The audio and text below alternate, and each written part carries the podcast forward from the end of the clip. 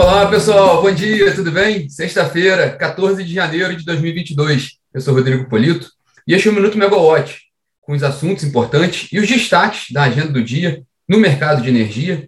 Minuto que é transmitido todos os dias às 9 da manhã, em live aqui no Instagram com vocês e também que fica disponível em podcast. Bom, hoje a gente vai falar do grande assunto do dia, né? Foi publicado hoje no Diário Oficial da União o decreto que regulamenta a criação da conta escassez hídrica, que está prevista na, na medida provisória 1078, que autoriza né, um novo empréstimo para o setor elétrico.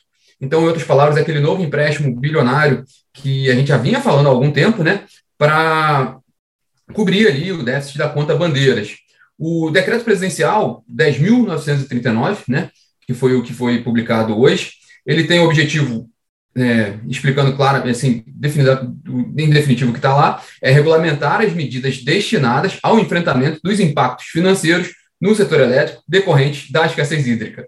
É, bom, a essência do empréstimo é basicamente a mesma daquela que a gente já viu na conta CR lá atrás, alguns anos atrás, e também da conta Covid em 2022, ou seja, a Câmara de Comercialização de Energia Elétrica faz um empréstimo né, com um sindicato de bancos e liberando esses recursos para as distribuidoras. E a CCE faz a gestão dessa conta, né, desse empréstimo, que é pago né, pelos consumidores de energia via tarifa nos anos seguintes. Né?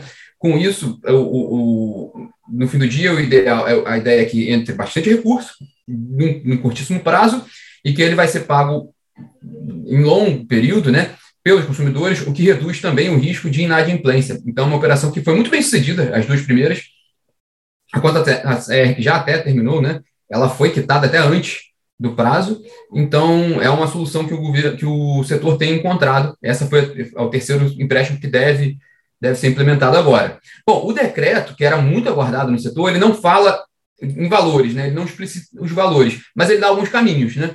Ele indica que os custos para uh, essa conta de escassez hídrica vão compreender a estimativa do saldo da conta bandeiras, né, para a competência de abril de 2022, conforme o cenário hidrológico mais crítico utilizado nos modelos, nos estudos prospectivos apresentados ao Comitê de Monitoramento do Setor Elétrico naquela reunião de agora, de, dessa semana, né?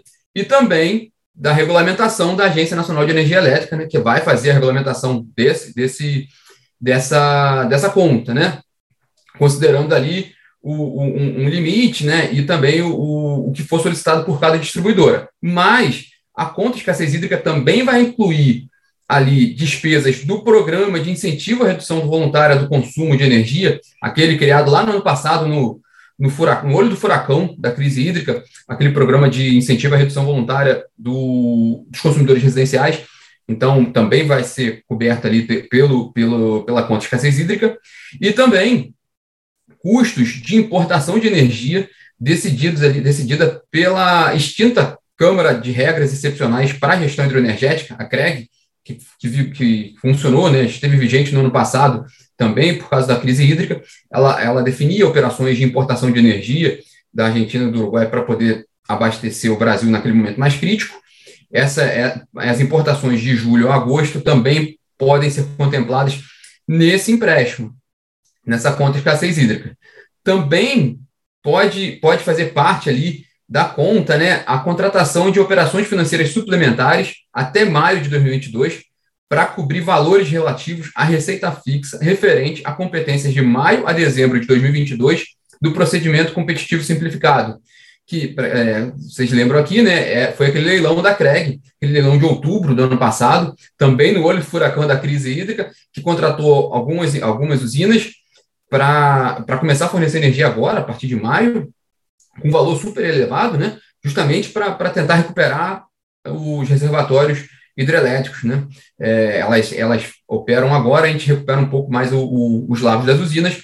É, é, é tem um custo isso, né? e a contratação de operações financeiras suplementares para atender essa, essa, essa, o pagamento dessa receita fixa também pode ser incluída ali na conta escassez hídrica. Bom, é, um, um, dado interessante em relação a, inclusive até a comparação com a conta Covid, é, as distribuidoras elas vão solicitar, né, vão, vão apresentar suas demandas para a ANEEL mas para que elas tenham acesso a esses recursos, elas não podem solicitar, tanto no âmbito da ANEEL quanto no, no âmbito judicial, a suspensão ou redução de contratos de energia por causa de redução de consumo até dezembro de 2022. Elas têm que abrir mão dessa, dessa possibilidade para poder ter acesso a esses recursos. E outro dado também que lembra muito a conta Covid é que para quem migrar do mercado cativo para o mercado livre, né, quem estiver fazendo essa movimentação, tem que vai carregar esse encargo, né? É, é, é uma, até uma medida que faz sentido, né? Quem está no mercado na distribuição agora for para o mercado livre, né? Ele, se ele sair agora, ele vai deixar, né, uma conta maior com relação a essa conta de escassez hídrica para quem ficar no mercado cativo. Então, quem sai do cativo para o livre carrega um encargo do pagamento ali da conta de escassez hídrica.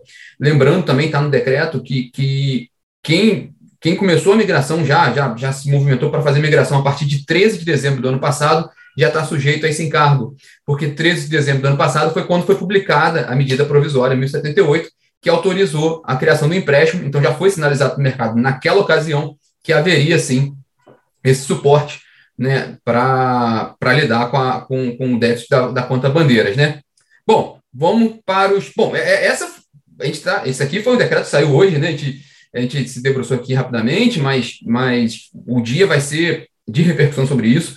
Então, mais detalhes sobre o decreto, é, o que foi levantado também pela, pela nossa equipe de consultoria, o que a gente também a, a, apurar no setor, a gente vai atualizando, inclusive na plataforma, né? Mas vamos falar rapidamente dos próximos passos. Né? Agora, a bola está com a ANEL. Né? A, a, Agência Nacional de Energia Elétrica tem que fazer uma, uma. tem que submeter esse tema para audiência pública, né? Então, para pegar a opinião, né? É, colher subsídios né? do setor né? para esse tema. A partir daí, depois dessa, dessa, dessa audiência pública, o tema pode ser levado à reunião da diretoria da ANEL e, de fato, ali ser aprovado, né, é, no âmbito regulatório, o, a, a, a, ser aprovada a operacionalização do empréstimo. Vale lembrar que, que o, relator da medida já foi sorteado lá no ano passado e é o diretor Efraim Cruz. Ele é o relator desse caso na Agência Nacional de Energia Elétrica. É, bom, a gente mencionou aqui com relação ao valor da operação que também depende o quanto cada distribuidora vai solicitar, né? Isso aconteceu também no caso da conta Covid. É, a gente falou agora cedo, rapidinho, com o Marcos Madureira, presidente da Associação Brasileira dos Distribuidores de Energia Elétrica, que tem acompanhado muito o assunto, por evidente, e ele reforçou ali, reafirmou que com esse decreto publicado hoje, a expectativa continua de que esses recursos possam ser injetados no caixa das distribuidoras, e aí já irrigar o setor elétrico, a partir de fevereiro. Então, a expectativa continua sendo essa, que em fevereiro esses recursos já possam ser colocados ali para distribuidores. É, o que é importante hoje, nesse dia de hoje, né, é ver a repercussão disso para as empresas e para o setor. Então, vamos, vamos acompanhar no setor hoje como é que vai ser esse dia a dia ali com relação ao que foi colocado no decreto, os detalhes do decreto, é, e também a expectativa com relação à discussão na ANEEL, mas também vamos ver como é que vai ser o desempenho né, das ações das empresas de energia elétrica, é, sobretudo das empresas que têm ativos de distribuição de energia na B3. Vamos ver o desempenho dessas ações hoje na B3. Bom, a, uma fotografia muito rápida, é uma notícia positiva porque confirma ali aquela sinalização de que esse empréstimo poderia ser viabilizado logo no início do ano.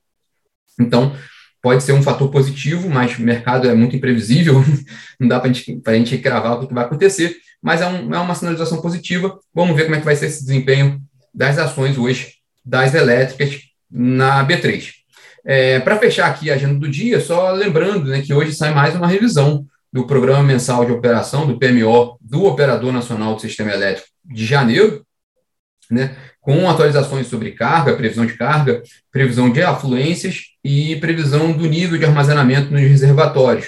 É, vale lembrar, né, uma informação que a, que a analista setorial Olivia Nunes deu essa semana na live Ligados no Preço, a gente até mencionou aqui ontem isso, né, que a expectativa é que essa segunda metade do mês de janeiro é, as afluências sejam menores do que foram ali, do, do que a gente acompanhou no, na primeira quinzena de janeiro, né, que foram muito fortes, né, foram muito expressivas, a tendência é que não seja tão volumosa assim nessa segunda metade de janeiro. Vamos acompanhar também o que, que isso pode vir também já nessas, nesses números que o PNS pode atualizar nessa sexta-feira. Bom, pessoal, esses são os destaques dessa sexta-feira, né? O decreto é o principal tema do dia, vai ser muito discutido no setor, e as atualizações que a gente tiver sobre esse assunto, vão subir para a nossa plataforma. Fica aí o convite para quem quiser conferir por lá. E na segunda-feira a gente está aqui de volta. Então tá, pessoal. Tenham todos, todos uma ótima sexta-feira e um ótimo final de semana. Tchau, tchau.